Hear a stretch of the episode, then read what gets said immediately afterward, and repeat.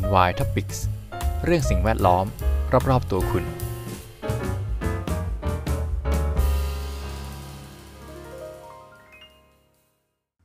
สวัสดีครับ ยินดีต้อนรับเข้าสู่รายการ Envi Topics กับผมพิทัสถิตครับ วันนี้ก็ยังเป็นรายการส่องนโยบายด้านสิ่งแวดล้อม ผู้สมัครผู้ว่ากทมนะครับ ตอนนี้เป็นอาอาจารย์ชัชชาติอีกหนึ่ง part นะครับ เป็น part ที่เท่าไหร่วะสี่แล้วปะหรือสามสี่นะครับ วันนี้น่าจะเป็น part สุดท้ายแล้วแหละนะครับวันยาวนานเหลือเกินนะครับ ก็จะเป็นเรื่องของน้ำทิ้งแล้วก็นโยบายด้านสิ่งแวดล้อมอื่นๆนะพวกสวนสาธารณะต่างๆ ที่สีเขียวอย่างเงี้ยนะอะมาต่อกันเลยครับกับนโยบายติดตั้งระบบบำบัดน้ำเสียชุมชน on-site treatment นะครับกรุงเทพมีทัศนียภาพและสภาพแวดล้อมแหล่งน้ำที่ดี ลดการปล่อยมลพิษสู่แหล่งน้ำอะดูรายละเอียดกันครับ ปัจจุบันกรุงเทพมีโรงควบคุมคุณภาพน้ำหรือโรงบำบัดน้ำเสียที่ครอบคลุมพื้นที่เพียง 212.74 ตารางกิโลเมตร จากพื้นที่ทั้งหมด 1,500 ตารางกิโลเมตร คิดเป็นปริมาณน้ำที่ได้รับการบำบัดเพียง1ล้าน1แสน12,000 ลูกบาศก์เมตรต่อวัน หรือว่าร้อยละ 45 ของน้ำเสียทั้งหมดที่เกิดขึ้น ยิ่งไปกว่านั้น การจัดหาพื้นที่สำหรับโครงการใหม่ การออกแบบ และการสร้างดำเนินการได้ด้วยความล่าช้า ประกอบกับหลายพื้นที่ในในแหล่งที่อยู่อาศัยชุมชนดั้งเดิม ไม่ได้มีการติดตั้งระบบบำบัดน้ำเสียในระดับครัวเรือน เนื่องจากกฎหมายเก่าไม่ได้มีผลบังคับใช้ ประกอบกับชุมชนหลายแห่ง มีการต่อท่อน้ำเสียตรงลงสู่แหล่งน้ำส่งผลให้คุณภาพน้ำเสียในแหล่งน้ำสาธารณะ เกินกว่าค่ามาตรฐานก็คือค่า DO และค่า BOD ขยายความนิดนึงนะครับ ค่า DO ก็คือออปริมาณออกซิเจนที่ละลายอยู่ในน้ำนะครับ ย่อมาจาก dissolved oxygen นะครับ แล้วก็ค่า BOD ก็คือเป็นเรียกว่าแปลความง่ายๆก็คือ ความสะอาดไอ้ความสกปรกนะครับ ความสกปรกของของน้ำนะครับ มันย่อมาจาก biological oxygen demand นะครับ คือความต้องการของ จุลชีพในการย่อยสลาย ก็ประมาณนี้แล้วกันเดี๋ยวจะยาวนะครับกทมจะดำเนินการเชิงรุก ร่วมกับหน่วยงานภาครัฐที่เกี่ยวข้อง ภาคเอกชน และภาควิชาการที่เชี่ยวชาญ ตลอดจนภาคประชาสังคมในการผลักดันโครงการติดตั้งระบบรวมระบบรวบรวมน้ำเสียและระบบบำบัดน้ำเสียชุมชน on-site ขนาดเล็ก ซึ่งสามารถทำได้ตั้งแต่ชุมชนขนาดเล็ก 10-50 หลังคาเรือน โดยในระยะแรกมุ่งเน้นชุมชนริมคลองเป็นสำคัญ เออ อันนี้ผมไม่แน่ใจจริง ๆ ครับ ตามตามเรียกว่าไงดีอะตามความรู้ที่ผมมีอะคิดว่าน่าจะเป็นไปได้ยากมากมากเลยนะครับ คือเพราะว่าน้ำเสียเนี่ยมันก็ มันไม่รู้ไปไปไหนบ้างนะครับ คือมันก็แบบมาจากหลายแหล่งแล้วการจะไปรวมเนี่ย คิดว่าในแง่โครงสร้างคงจะต้องใช้ต้องทำเยอะอะผมไม่รู้ว่ามันคุ้มไหมแต่ว่า อืม ทำได้ก็ดีครับ มันก็จะสะอาดสะอ้าน แต่ว่ามันคงต้องรื้อเยอะเหมือนกันนะครับ แล้วยิ่งจะไปทำชุมชนริมคลองเนี่ย ผมว่ามันเนื่องจากว่าคลองเป็นพื้นที่ต่ำนะครับ ริมคลองอะเออแต่มันอาจจะเป็นการแก้ปัญหาคลองเน่าได้ก็ได้นะ อืมอลองดูครับ ผมไม่แน่ใจว่าระบบน้ำเสียแบบออนไซต์ขนาดเล็กของเขาหน้าตาเป็นยังไง เพราะว่าผมมันไม่เคยเห็น แต่ผมจะพูดในแง่ของทั่วไปของระบบบำบัดแล้วกันนะครับ มันค่อนข้างละเอียดอ่อนมากเลยนะครับ ระบบบำบัดเนี่ย โหลดมันต้องคงที่แล้วก็โฟลมันต้องต่อเนื่องอะครับ ผมไม่แน่ใจว่าการบำบัดแบบนี้มันจะเป็นรูปแบบแบบเป็นแบชหรือเปล่า เป็นแบชก็คือ แก้ปัญหาเรื่องความต่อเนื่องไปได้ แต่ว่ามันจะมีข้อจำกัดในแง่ของเออมันจะต้องใช้เวลาประมาณหนึ่งในการบำบัดนะครับ หมายความว่า1แบชอาจจะ 1 วัน ก็เก็บน้ำได้ 1 วัน แล้วระหว่างนั้นก็ต้องมีพื้นที่จัดเก็บอีกส่วนหนึ่งอะครับ เพื่อที่จะรอเข้าสู่ระบบบำบัดที่เป็นแบชเป็นถัง แล้วก็ต้องควบคุมความสกปรกของน้ำให้ได้คงที่ด้วย ก็เลยรู้สึกว่ามันมันยากเหมือนกันนะ มันยากเหมือนกันอ่าต้องต้องลองดูนะครับอืมเดี๋ยวไว้ถ้ามีอะไรมาอัปเดตนะครับ น่าสนใจเหมือนกันว่าจะทำยังไงนโยบายถัดไปก็จะเป็นอ่านโยบายมุ่งเป้าติดตั้งระบบบำบัดน้ำเสียต้นทางเอ่อเข้มงวดการปล่อยน้ำเสียตั้งแต่ต้นทางในพื้นที่แหล่งการค้าประเภทตลาดนำร่องตลาดภายใต้สังกัดกทม รายละเอียดนะครับเขาก็บอกว่าตลาดเป็นแหล่งพาณิชยกรรม และเศรษฐกิจสำคัญประเภทหนึ่งของคนเมือง จากสถิติพบว่าตลาดเป็นแหล่งกำเนิดน้ำเสียที่มีความเข้มข้นสูง โดยในพื้นที่กรุงเทพมีจำนวนตลาดกระจายอยู่มากถึง 292 แห่ง และมีตลาดที่อยู่ภายใต้การดูแลของสำนักงานตลาดกทมจำนวน 13 แห่ง 13เองเหรอ จาก 290เลยนะ เอ่อ การกำกับดูแลและการประกอบกิจการตลาดในพื้นที่กรุงเทพ จะอยู่ภายใต้ความรับผิดชอบของกทม และสำนักงานเขต ด้วยเงื่อนไขการขออนุญาตจัดตั้งตลาด และข้อบัญญัติกรุงเทพมหานครเรื่องตลาด เพื่อจัดการปัญหาน้ำเสียตั้งแต่ต้นทางกทม จะดำเนินการเชิงรุกในการนำร่องปรับปรุงระบบบำบัดน้ำเสียในตลาดให้มีความทันสมัย เป็นไปตามค่ามาตรฐานด้วยการบำบัด 2 ขั้นสองขั้นตอน รูปแบบ on-site treatment ก่อนปล่อยสู่แหล่งน้ำและท่อระบายน้ำสาธารณะ ในระยะกลางและระยะยาวจะออกแบบกลไกและความร่วมมือในการเกิดการดำเนินงานในพื้นที่ตลาดของเอกชน ก็คือตอนแรกทำ 13 แห่งก่อน แล้วก็ต่อไปก็จะขยายผลต่อไปอีก 200 กว่าแห่งนะแล้วตกใจมากเลยนะครับที่เพิ่งทราบว่ากรุงไอตลาดในกรุงเทพที่ดูแลโดยกทมมีแค่ 13 แห่งเองนะครับ ที่เหลือดูแลโดยเอกชน ซึ่งพอมันเป็นอย่างนี้แล้วเนี่ย การจะไปบังคับอะไรเงี้ยก็คงจะลำบากเหมือนกันนะเพราะเป็นเอกชนดูแล แต่ถ้าเกิดบังคับในแง่ของกฎหมายไม่กับผมพูดผิดในแง่ของการขอความร่วมมือ ก็คงจะลำบากนิดนึง แต่ถ้าเกิดบังคับในแง่ของกฎหมายอาจจะทำได้นะครับการต่อขอใบอนุญาตต่ออะไรเงี้ยผมคิดว่าน่าจะจัดการได้ แต่เรื่องระบบบำบัดน้ำเสียก็น่าสนใจเหมือนกัน เพราะว่าตลาดเนี่ยเป็นแหล่งเกิดน้ำเสียแหล่งหนึ่งที่ ผมไม่แน่ใจว่าถ้าเทียบกับพอชั่นอื่นๆ แล้วจะจะเยอะแค่ไหนนะครับ แต่ก็เป็นเป็นแหล่งหนึ่งที่น้ำเสียพอสมควรแล้วก็เดินใครเดินผ่านตลาดเนี่ยถ้ามีโอกาสก็จะได้กลิ่นอของอาหารสดอาหารที่เกิดการหมักการเน่าอะไรเงี้ยนะก็ก็พอมีอยู่บ้าง ซึ่งก็เป็นแหล่งอันน้ำเสียแหล่งหนึ่ง ต่อไปนะครับนโยบายทบทวนแผนการก่อสร้างโรงบำบัดน้ำเสียรวม และท่อรวบรวมน้ำเสียที่มีอยู่เดิม กทมสามารถลดผลกระทบด้านสิ่งแวดล้อมและมลพิษทางน้ำจากการปล่อยน้ำเสีย โดยมีการบำบัดน้ำเสียอย่างมีประสิทธิภาพมากขึ้น กรุงเทพมีโรงควบคุมคุณภาพน้ำหรือโรงบำบัดน้ำเสียจำนวน 8 แห่ง ครอบคลุมพื้นที่เพียง 212.74 ตารางกิโลเมตร จากพื้นที่ทั้งหมด 1,500 ตารางกิโลเมตร คิดเป็นปริมาณน้ำที่ได้รับการบำบัดเพียง 1 1 1 2 0 0 0 ลูกบาศก์เมตรต่อวัน หรือร้อยละ 45 ของน้ำเสียที่เกิดขึ้นทั้งหมด ยิ่งไปกว่านั้น การจัดหาพื้นที่สำหรับโครงการใหม่ การออกแบบและการสร้างดำเนินการ เป็นไปอย่างล่าช้า ปัจจุบันกทมอยู่ระหว่างการผลักดันและก่อสร้างโรงบำบัดน้ำเสียทั้งหมด 4 แห่ง พร้อมกับระบบท่อรวบรวมน้ำเสีย ประกอบด้วยโรงบำบัดน้ำเสียทนบุรี มีนบุรี หนองบอน และคลองเตย ภายใต้โครงการศึกษาและสำรวจเบื้องต้นของโรงบำบัดน้ำเสียที่ดำเนินการนำโดยองค์กรความร่วมมือระหว่างประเทศแห่งญี่ปุ่น หรือว่า JICA นะครับ ได้ศึกษาไว้ตั้งแต่ปี 2554 อย่างไรก็ตามผลการศึกษาดังกล่าว ไม่ได้มีการทบทวนศึกษาใหม่ ถึงความเหมาะสมที่สอดคล้องกับสภาพการพัฒนาเมือง และโครงสร้างพื้นฐานเมืองที่เปลี่ยนไปในปัจจุบัน ดังนั้นกทมจะต้องมีการทบทวนศึกษาถึงตำแหน่งที่ตั้ง และความเหมาะสมของโครงการ ขนาดความจุหรือประสิทธิภาพการบำบัด เพื่อให้สามารถอรองรับการพัฒนาของเมือง ที่อยู่อาศัยตลอดจนกิจกรรมทางเศรษฐกิจของกรุงเทพมหานครในอนาคตได้อย่างยั่งยืน ช่วยลดผลกระทบด้านสิ่งแวดล้อม ตลอดจนสุขภาวะของเมืองและประชาชนโอ้อันนี้เป็นความรู้ใหม่มากเลยนะครับ ผมไม่รู้เลยว่าจะมีการ สร้างโรงบำบัดน้ำเสียเพิ่มเนี่ย แต่ก็มันก็ผ่านมานานแล้วนะ ศึกษาตั้งแต่ปีเอ่อห้าสี่แล้วนี่หกห้าแล้วผ่านมาสิบกว่าปีละ ก็ดีครับ แต่ก็อย่างอย่างที่ผมเคยพูดไปก่อนหน้านี้ในนโยบายของคุณวิโรธครับ ที่เขาบอกจะทำท่อแยกน้ำฝนกับน้ำเสียเนี่ย อันเนี้ยก็ของนโยบายของอาชาชาติเขาก็ทบทวนไอเนี้ยไอโครงสร้างรวบรวมท่อน้ำเสียที่อยู่เดิม ผมว่าอันนี้เหมาะสมแล้วนะครับ ก็คือต้องทำรวมแบบเดิมแหละ แต่แค่เพิ่มจุด บำบัดน้ำเสีย ซึ่งอันนี้ผมไม่แน่ใจว่าเขาศึกษาไอ้ตรง 4 จุดที่จะทำเนี่ยมาจากไหนนะ แต่ผมคิดว่าถ้าจะต้องเลือกจุดที่จะต้องมีโรงบำบัดน้ำเสียเนี่ยควรจะเป็นที่ที่มันปล่อยน้ำเสียปัจจุบันลงไปในคลองหรือว่าแม่น้ำอะไรเงี้ยนะแล้วทำให้คลองหรือแม่น้ำบริเวณนั้นนั้นเน่าเสีย ผมว่าต้องแก้ตรงนั้นก่อน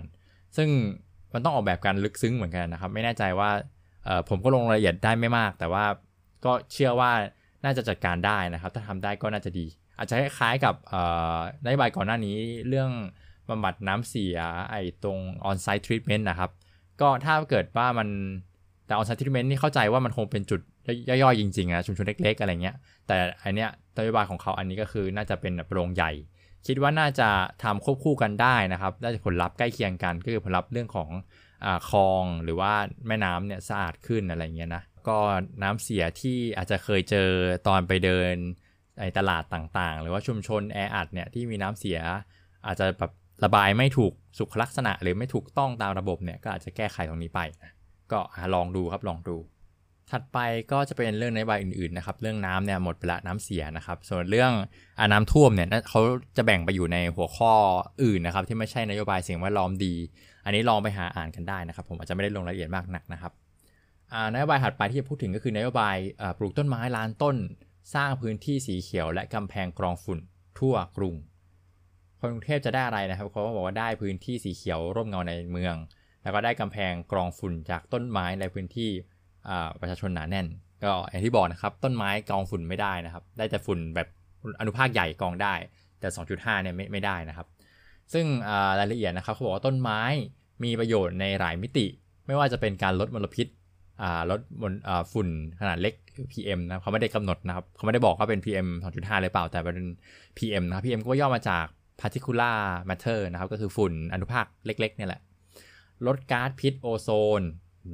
ลดโอโซนเหรอ ลดก๊าซพิษซัลเฟอร์ไดออกไซด์ ลดก๊าซพิษไนโตรเจนไดออกไซด์ มิติการเพิ่มร่มเงา เพิ่มพื้นที่สีเขียวในเมือง ส่งเสริมให้เมืองเป็นเมืองที่เดินได้ กรุงเทพเนี่ย ถ้ามีต้นไม้เยอะๆนะมันก็น่าเดินขึ้นตอนนี้มันร้อนเหลือเกินนะครับ ดังนั้นกทมจะปลูกต้นไม้เพิ่มให้ครบ 1 ล้านต้น โดยแบ่งเป็นการปลูก 400 ต้นต่อเขตต่อสัปดาห์โอ้โหเยอะนะ เพื่อให้ครบล้านต้นใน 4 ปี โดยแบ่งแนวคิดการดำเนินการเป็น 1. ปลูกเพื่อลดฝุ่นและมลพิษกทมปลูกในพื้นที่ที่ผ่านการศึกษาทิศทางของการไหลของมลพิษ และฝุ่นโดยเฉพาะในพื้นที่ที่มีกิจกรรมของประชาชนหนาแน่น พื่อสร้างประสิทธิภาพสูงสุดสำหรับการดักจับมลพิษ และฝุ่นก่อนถึงประชาชนแอบสแต็กมากอันนี้ ข้อ 2 นะครับ ปลูกให้เกิดร่มเงาในการใช้ชีวิตกทมปลูกในพื้นที่ที่มีกิจกรรมกลางแจ้งของประชาชนหนาแน่น เช่น พื้นที่บริเวณเชื่อมต่อการขนส่ง พื้นที่ทางเท้าที่มีปริมาณการสัญจรของประชาชนหนาแน่น พื้นที่ทางเท้าที่เป็นพื้นที่การค้า เพื่อสร้างร่มเงาในการใช้ชีวิตให้กับประชาชน เอ่อตรงนี้ผมก็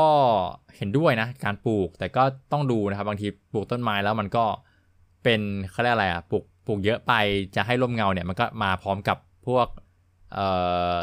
สัตว์ที่อยู่อาศัยนะครับ แล้วก็ความสะอาดนะใบไม้ร่วงต่างๆ แล้วก็พื้นที่ใช้สอยมันก็จะน้อยลงด้วยนะอันนี้ก็ไม่รู้ว่าจะจัดการยังไงนะครับบางทีอาจจะทำหลังคาอาจจะเหมาะสมกว่าหรือเปล่านี่ลองดูนะครับ ผมไม่ไม่ไม่ไม่แน่ใจเท่าไหร่แต่ถ้าปลูกต้นไม้เยอะไปเนี่ย ผมว่ามันจะมันอาจจะแบบอาจจะเป็นแหล่งที่แบบมองไม่เห็นหรือว่าเกิดอันตรายก็ได้นะ คือหลบอยู่หลังต้นไม้อะไรอย่างนี้ผมคิดมากไปเปล่าแต่ผมเชื่อว่าเขาคงจะออกแบบมาดีนะครับ ไม่ให้มันมันถี่จนเกินไปอะพอมีร่มเงาอะไรเงี้ย ถ้าถ้าเป็นอย่างนั้นก็น่าจะโอเคครับ ข้อ 3 ปลูกให้ชุมชนมีรายได้กทมสนับสนุนให้ชุมชนเกษตรกรรมในกรุงเทพ เพราะกล้าไม้โดยกทมเป็นผู้รับซื้อสร้างรายได้ให้แก่ชุมชน ครับก็กล้าไม้ก็เป็นเป็นพืชที่สำคัญนะครับ ช่วยดูดซับพวกมลพิษในดินได้นะครับ ก็คงจะให้ชุมชนเหล่านี้ปลูกเพื่อเอาไปปลูกต่อในพื้นที่อื่นๆเนี่ยแหละครับอ่าดีครับดีครับ ข้อ 4 ปลูกให้คนและต้นไม้เติบโตไปพร้อม ๆ กัน แจกกล้าไม้ให้กับนักเรียน และประชาชนที่สนใจปลูกคนละ3ต้น เพื่อให้คนและต้นไม้ เติบโตไปพร้อมกับเมือง โดยจัดกิจกรรมร่วมกัน ปลูกต้นไม้ทุกวันอาทิตย์ ให้วันอาทิตย์เป็นวันปลูกต้นไม้กรุงเทพโอ้ยโลกสวยนะ แบบว่าเยี่ยมเลยอะผมว่าทำได้นี่คือแบบวันที่ปลูกต้นไม้กันเป็นกิจกรรมที่แบบคนในกรุงเทพช่วยกันทำอะไรเงี้ย ดีครับดีเอออยากเห็นนะอยากไปปลูกเขาด้วยเลย นโยบายถัดไปนะครับสวน 15 นาทีทั่วกรุงกรุงเทพจะได้พื้นที่สาธารณะที่ทำกิจกรรมได้กระจายอยู่ทั่วทุกที่ และสามารถเข้าถึงได้ด้วยการเดินภายใน 15 นาที ปัจจุบันการเข้าถึงพื้นที่สวนสาธารณะเปิดโล่ง outdoor public space หรือที่ทำกิจกรรมออกกำลังหรือพักผ่อนหย่อนใจ ได้มีอยู่อย่างค่อนข้างจำกัด ทั่วกรุงเทพมีสวนสาธารณะหลัก 40 แห่ง นอกจากนี้ยังมีพื้นที่สีเขียวอื่น ๆ ที่ใช้งานกระจายอยู่บ้าง อย่างไรก็ตามปรากฏข้อมูลไม่แน่ชัด เนื่องจากกทมทำฐานข้อมูลพื้นที่สีเขียว โดยจัดกลุ่มเป็นส่วน 7 ประเภท ได้แก่ส่วนเฉพาะทาง ส่วนชุมชน ส่วนถนนส่วนระดับเมืองส่วนระดับย่านส่วนหมู่บ้าน และส่วนหย่อมขนาดเล็กส่วนไม่ได้ระบุประเภท รวมพื้นที่ 41ล้าน3 2 7 2 8 6 498 ตารางเมตร การจัดกลุ่มพื้นที่สีเขียวในลักษณะนี้ไม่สามารถแยกได้ว่าส่วนไหนใช้งานได้หรือไม่ได้ ยกตัวอย่างเช่น ส่วนถนน นับรวมสวนไหลทางสวนเกาะกลางโอ้ยาวนะครับ ก็คือเขาบอกว่าเขาจะพยายามเพิ่มพื้นที่สีเขียว โดยกำหนดเป้าหมายการเข้าถึงประชาชนได้ภายในระยะ 800 เมตร หรือเดินในระยะเวลาประมาณ 10-15 นาที หาพื้นที่พัฒนา Pocket Park ขนาดเล็ก ในแต่ละพื้นที่โดยศึกษาพื้นที่ของทั้งราชการและเอกชน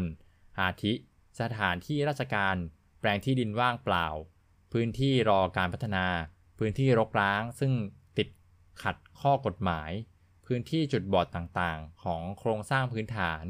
พื้นที่ระยะถอยร่น พื้นที่ว่างหน้าอาคารขนาดใหญ่รวมถึงการเปิดให้ประชาชนร่วมเสนอพื้นที่ศักยภาพหน้าพัฒนา อาศัยกลไกทางภาษีและที่ดิน และสิ่งปลูกสร้างจูงใจให้เอกชนมอบพื้นที่ให้กทมพัฒนาเป็นพื้นที่สีเขียว เพื่องดเว้นการเสียภาษีนะฮะ เปิดพื้นที่นอกอาคารของสถานที่ราชการ อาทิโรงเรียนสำนักงานต่างๆ ให้ประชาชนเข้าได้บางเวลา โอ้อันนี้ก็แอบอันตรายนิดนึงเหมือนกันนะครับ คือพอเป็นพื้นที่สาธารณะแล้วใครเข้าออกก็ได้เนี่ย มันก็ต้องมีคนควบคุมอะไรเงี้ยนะสวนไงอะไอตรงลานที่โรงเรียนใช้เด็กนักเรียนเข้าแถวอย่างนี้ก็แบบมาให้คนมาเดินออกกำลังกายได้อะไรอย่างนี้มั้งคิดว่าจริงๆก็น่าจะทำได้นะครับ แต่อาจจะต้องระวังเรื่องความปลอดภัยนิดนึง แล้วก็อะส่งเสริมให้เกิดการพัฒนาพื้นที่สาธารณะบนพื้นดินเอกชนอ่า privately owned public Space หรือว่า POPS ผ่านมาตรการลดหย่อนภาษีจากการสร้างสาธารณประโยชน์ การหาภาคีในการร่วมพัฒนาพื้นที่ หรือการกำหนดข้อตกลงในเชิงการบริหารจัดการ เช่น ดูแลต้นไม้และทำความสะอาดพื้นที่โดยกทม หรือการให้บริการสาธารณูปโภคโดยภาครัฐ เป็นต้น ควบคู่ไปกับการเพิ่มจำนวนของสวน กทม จะให้ความสำคัญกับความปลอดภัยของสวน โดยมีเจ้าหน้าที่ดูแลและจัดการสภาพแวดล้อมให้เหมาะสม เพื่อการพักผ่อนและการสันทนาการของประชาชนนี่ประเด็นที่ผมพอยไปเมื่อกี้เลยนะครับ ต้องมีคนดูแลเพิ่มเติมแหละนะฮะต่อมาหัวข้อการพัฒนาพื้นที่เดิม พัฒนาลานกีฬาทั้ง 1,034 แห่งให้มีคุณภาพได้มาตรฐาน เนื่องด้วยเป็นพื้นที่สีเขียว พื้นที่สาธารณะที่มีการกระจายตัวมากที่สุด และการกระจายตัวเข้าไปในแหล่งชุมชนอยู่แล้ว คือเดิมมีอยู่แล้วก็ไปปรับปรุงให้มันดีขึ้น จริงๆแถวบ้านผมก็มีนะครับ แต่ว่ามันคือมันล้างมากเลยตอนนี้แล้วก็ไม่มีใครใช้เลยนะครับการพัฒนาฐานข้อมูล ปักหมุดทำฐานข้อมูลสวน15นาที โดยเป็นฐานข้อมูลที่รวบรวมส่วนที่ประชาชนสามารถใช้งานได้จริง และเปิดเป็น Open Data อะดีครับ ก็ประมาณนี้สำหรับนโยบายสวน 15 ทีทั่วกลุ่มนะครับ ดีครับคนจะได้ออกมาออกกำลังกายกันมากขึ้นสุขภาพก็จะดีขึ้น แล้วก็ทัศนียภาพน่าจะเขาน่าจะดีขึ้นนะครับในกรุงเทพ แต่ก็อย่างที่บอกนะครับ พอมันสวนมันเยอะขนาดนี้บุคลากรที่จะต้องดูแลก็น่าจะต้องมีเพิ่มขึ้นด้วย ไม่แน่ใจว่าจะสามารถกระจายไปให้ใครช่วยดูแลได้บ้างนะครับ ผมผมเชื่อว่าบุคลากรที่กทมมีน่าจะไม่เพียงพอนะครับ แล้วก็มีนโยบายเพิ่มเวลาเพิ่มสิ่งอำนวยความสะดวก เพิ่มการเข้าถึงสวนและเพิ่มพื้นที่สาธารณะ ก็เขาบอกว่าพื้นที่สาธารณะ จะปรับเวลาเปิดปิดให้สอดคล้องกับความต้องการ และการใช้งานของประชาชน ปรับปรุงโครงสร้างพื้นฐานภายในพื้นที่สาธารณะให้ตอบโจทย์ประชาชน พื้นที่สาธารณะเข้าถึงได้ด้วยขนส่งสาธารณะรายละเอียดก็เยอะแยะมากมายนะครับเขาก็บอกว่าปัจจุบันเนี่ยเวลาสวนคือตีห้าถึงสามทุ่ม ส่วนกีฬาจะเปิดตั้งแต่ตีห้าในขณะที่ฟิตเนสหรือกิจกรรมภายนอกอาคารมักเปิดตั้งแต่ 10 โมงเป็นต้นไป ด้านเสียงในความสะดวกภายในพื้นที่ยังพบว่ามีประเด็นที่ยังไม่เป็นมิตรต่อประชาชน เท่าที่ควร เช่น ห้องน้ำและห้องอาบน้ำบางแห่งไม่พร้อมให้ประชาชนใช้งาน ข้อจำกัดเรื่องการเข้าถึงพื้นที่ บางส่วนมีขนส่งสาธารณะ เป็นบริการบนถนนหลัก แต่ไม่มีรถสาธารณะเลี้ยวเข้าพื้นที่ ดังนั้นกทมจะดำเนินการพัฒนาปรับเวลาเปิดปิด โดยกระบวนการมีส่วนร่วมกับประชาชน ก็คือสอบถามว่าเขาใช้กันกี่โมงอะไรอย่างงี้มั้งนะฮะแล้วก็หากมีข้อจำกัดที่ไม่สามารถปรับเวลาได้กทมจะดำเนินการปรับปรุงประเด็นนั้น ให้คลี่คลายก็คือลุยเองเลยนะฮะแล้วสองปรับปรุงและเพิ่มเติมโครงสร้างพื้นฐาน เช่น ห้องน้ำห้องอาบน้ำห้องแต่งตัว เครื่องออกกำลังกาย แสงสว่าง CCTV และก็อื่นๆ ให้มีคุณภาพเปิดให้ประชาชนใช้งาน และให้สอดคล้องกับพฤติกรรมของทุกคนข้อที่ 3 จัดสรรพื้นที่ค้าขายสำหรับหาบเล่แผงรอย ที่กระจายตัวอยู่รอบสวนสาธารณะให้มีการจัดการที่ถูกสุขลักษณะ และเป็นระเบียบมีที่ซักล้างมีบ่อดักไขเป็นต้น สุดท้ายนะครับออกแบบสภาพแวดล้อมที่เอื้อต่อการเข้าถึงเข้าใช้งานพื้นที่สาธารณะ เช่น ป้ายสัญลักษณ์ต่างๆ สถาสภาพทางเดินที่สะดวก และสามารถรองรับจำนวนของผู้คนได้มากพอ และระบบขนส่งสาธารณะ พาคนจากชุมชนโดยรอบมายังพื้นที่สาธารณะ อืม คือถ้าทำได้หมดเนี่ย ถือว่าเยี่ยมเลยนะครับ คนจะได้มาใช้ส่วนมากขึ้นแล้วก็นั่นแหละก็เป็นการเพิ่มแอคทิวิตี้นะครับ แล้วก็สุขภาพก็จะดีด้วยนะ โอ้ดีครับดี อันนี้ก็จะเป็นนโยบายอื่น ๆ ที่เกี่ยวข้องนะครับ มีพวกเนี่ยอันนี้ผมขอพูดแต่หัวข้อนะครับเนี่ยนโยบายพิจารณาให้นำสัตว์เลี้ยงออกไปออกกำลังกายในสวนได้อืมก็ต้องระวังเรื่องความสะอาดแล้วก็เรื่องระเบียบเรื่องนู่นนี่นั่นนะครับ ก็คิดว่าน่าจะดีครับ เพราะว่าคนเลี้ยงสัตว์เยอะนะครับ แล้วก็ไม่ต้องหลบหลบซ่อนๆและบางคอนโดก็ไม่ให้เลี้ยงสัตว์อย่างเงี้ยก็จริงๆ ถ้าเกิดขอความร่วมมือได้ ก็น่าจะดีนะครับ สัตว์เลี้ยงจะได้มีสุขภาพจิตที่ดีด้วยนะได้ออกมาเดินเล่น แล้วก็มีนโยบายขึ้นทะเบียนสัตว์เลี้ยงตลอดช่วงชีวิต อันนี้ดีครับ จะได้ตัดปัญหาเรื่องเลี้ยงไม่ไหวแล้วไปทิ้งอะไรเงี้ยก็ไม่ควรจะเป็นอย่างนั้นจะได้รู้ไปเลยว่าสัตว์ตัวนี้เป็นของใครแล้วก็มาดูแลด้วยนะครับ แล้วก็จะมีการจัดระเบียบสัตว์จร แก้ปัญหาผ่านการจัดการอย่างเป็นระบบ อันนี้ผมเห็นด้วยมากๆนะครับอะลองไปอ่านรายละเอียดกันเพิ่มเติมได้นะครับ พอมีรายละเอียดพอสมควรเลยนะ ก็จริงๆ เรื่องสัตว์จรจัดก็ เป็นปัญหามาช้านานนะครับ แล้วก็แก้ไขไปได้เยอะแล้วนะ ผมคิดว่าสุนัขจรจัดเนี่ยลดไปได้เยอะเลยนะครับ แต่ว่าแมวจรจัดยังมีอยู่มากนะครับ เข้าใจว่าคนจัดการยาก แต่ก็ถ้าจัดการได้เนี่ยคิดว่าน่าจะดีนะครับ เอาเงินมาลงนิดนึง เอาเงินมาลงทุนนะครับทำหมันให้เขานะจะได้จบวงจรชีวิตของสัตว์นะครับสิบถึงห้าปีมันก็คงจะหมดกทมแหละครับ อืม และนโยบายสุดท้ายที่ผมจะกล่าวถึงในส่วนของ นโยบายด้านสิ่งแวดล้อมของอาจารย์ชาติครับเบอร์ 8 ก็คือนโยบายคาร์บอนคุมได้ กรุงเทพปลอดคาร์บอน BMA Net Zero นะครับอันนี้ผมสนใจเป็นพิเศษนะครับมาลงรายละเอียดกันคนกทมจะได้อะไรเขาบอกว่าลดความเสี่ยงลดต้นทุนการจัดการด้านภัยพิบัติทางธรรมชาติที่อาจเกิดขึ้นจากการมีก๊าซเรือนกระจกเพิ่มขึ้น โดยหน่วยงานกทม เป็นผู้นำร่องจากกิจกรรมที่สามารถเห็นผลได้จริง อ้อ่านจบตรงนี้แล้วยังไม่ค่อยเข้าใจ ขอดูรายละเอียดเพิ่ม เขาบอกว่า 43.7 ล้านตัน คือปริมาณก๊าซเรือนกระจกที่กรุงเทพปล่อยออกมาในปี 2561 เพียงปีเดียว และหากขาดมาตรการจัดการ คาดว่าภายในปี 2573 กรุงเทพจะปล่อยก๊าซเรือนกระจกเพิ่มขึ้นอีกกว่า 10 ล้านตันต่อปี ซึ่งนั่นเท่ากับว่าความเสี่ยงด้านภัยพิบัติธรรมชาติจะตามมาด้วย เช่น มีการคาดการณ์ว่ากรุงเทพจะได้รับความเสียหายกว่า 16.85 ล้านล้านบาท จากภัยพิบัติน้ำท่วมระดับน้ำทะเลสูงขึ้น จะทำให้คุณภาพน้ำประปาลดลง และคลื่นความร้อนจะทำให้อุณหภูมิเฉลี่ยสูงขึ้นถึง 36 องศา ต้นตอของก๊าซเรือนกระจกเหล่านี้มาจากกิจกรรมหลากหลายภาคส่วน ทั้งภาคอาคาร ภาคขนส่ง ภาคอุตสาหกรรม ไปจนถึงการจัดการขยะอย่างไม่ถูกหลักสุขาภิบาล ดังนั้นกทมจะพัฒนาโครงการกทมปลอดคาร์บอน BMA Net Zero เพื่อเป็นแบบอย่างการเอาจริงเรื่องโลกร้อนให้กับองค์กรอื่น ๆ โดยใช้หลักการคำนวณลดชดเชย หรือว่า CRO ดังนี้ C ก็คือคำนวณ calculate ปริมาณการปล่อยก๊าซเรือนกระจกจากทรัพย์สินกทม อาคาร เช่น สาราว่าการ 2 แห่งสำนักงานเขต 50 เขต ยานพาหนะ เช่น รถเก็บขยะ รถสัง สังเกตเทศกิจรวมถึงรถของผู้บริหาร R reduce หรือว่าลด ลดปริมาณการปล่อยก๊าซเรือนกระจก โดยติดตั้งพลังงานทดแทน ทาหลังคาสีขาวสำหรับอาคารเพื่อช่วยสะท้อนความร้อน ใช้อุปกรณ์ที่มีประสิทธิภาพทางพลังงาน ผลักดันและสนับสนุนเรื่องการเปลี่ยนเป็นรถไฟฟ้า EV รวมทั้งปรับโครงสร้างเพื่อสนับสนุนการเดินทางโดยรถสาธารณะ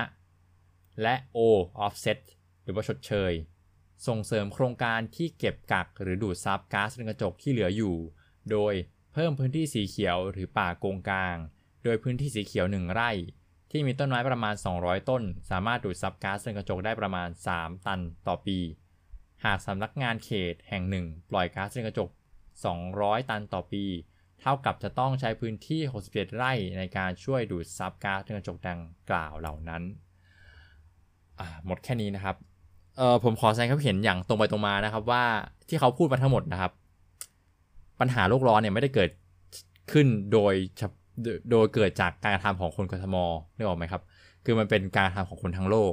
ทีนี้เขาควรจะสื่อสารว่ากทมจะช่วยอะไรได้บ้างมากกว่า ที่จะบอกว่า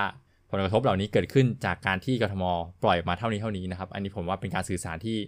อาจจะแบบทำให้เข้าใจผิดไปสักนิดนึงคือทั้งหมดเนี่ยดีนะครับ เป็นการช่วยลดการปล่อยก๊าซเรือนกระจก แต่ว่าสิ่งนี้ไม่ได้ทำให้เกิดสิ่งนี้ทำแล้วไม่ได้ช่วยลดแก้ปัญหาภาวะโลกร้อนได้ในพื้นที่กทมนึกไหมปัญหาโลกร้อนมันรับผิดชอบกันทั้งโลกนะครับ ก็อันนี้จะมาสื่อสารให้เข้าใจด้วย คือทำเนี่ยดีแล้วนะครับ แต่ว่าอาจจะสื่อสารมาผิดคอนเซปต์สักนิดนึงนะครับ คือมันเป็นเรื่องที่ทั้งโลกต้องช่วยกันนะครับ แล้วกทมก็มีส่วนร่วมในตรงนี้ได้นะครับ อืม ก็สื่อสารให้เข้าใจประมาณนี้นะฮะ ซึ่งเดี๋ยวถ้าเกิดว่ามีโอกาสนะจะมาพูดให้ฟังทั้งประเทศไทยเลยนะไม่ได้เฉพาะกทมละว่าเรื่องก๊าซคาร์บอนไดออกไซด์หรือเรื่องภาวะโลกร้อนเนี่ยเรามีส่วนลดยังไงได้บ้าง เราต้องทำอะไรบ้างนะครับเพื่อให้อะไรแหละประชาคมโลกพอใจเออนะครับเพราะมันเป็นเรื่องที่ค่อนข้าง abstract เหมือนกันนะครับก็เดี๋ยวไว้โอกาสหน้าๆจะมาเล่าให้ฟังนะครับ ก็สำหรับวันนี้นะครับนโยบายทั้งหมดด้านสิ่งแวดล้อมของอาจารย์ชัชชาติเบอร์8นะครับก็ได้จบลงแล้วใน 3 part นะครับ ก็ เดี๋ยว part ต่อไปนะครับ ตอนต่อๆไปเนี่ยก็จะเป็นของผู้สมัครท่านอื่นนะครับ ก็เดี๋ยวลองดูนะครับว่าจะมีท่านไหนน่าสนใจบ้างนะครับผมแล้วเรามาพบกันใหม่ EP หน้าสำหรับรายการพิเศษ2นโยบาย ด้านสิ่งแวดล้อมผู้สมัครผู้ว่ากทม 2565สำหรับวันนี้ขอบคุณที่ติดตามนะครับ สวัสดีครับ NY Topics เรื่องสิ่งแวดล้อม รอบๆตัวคุณ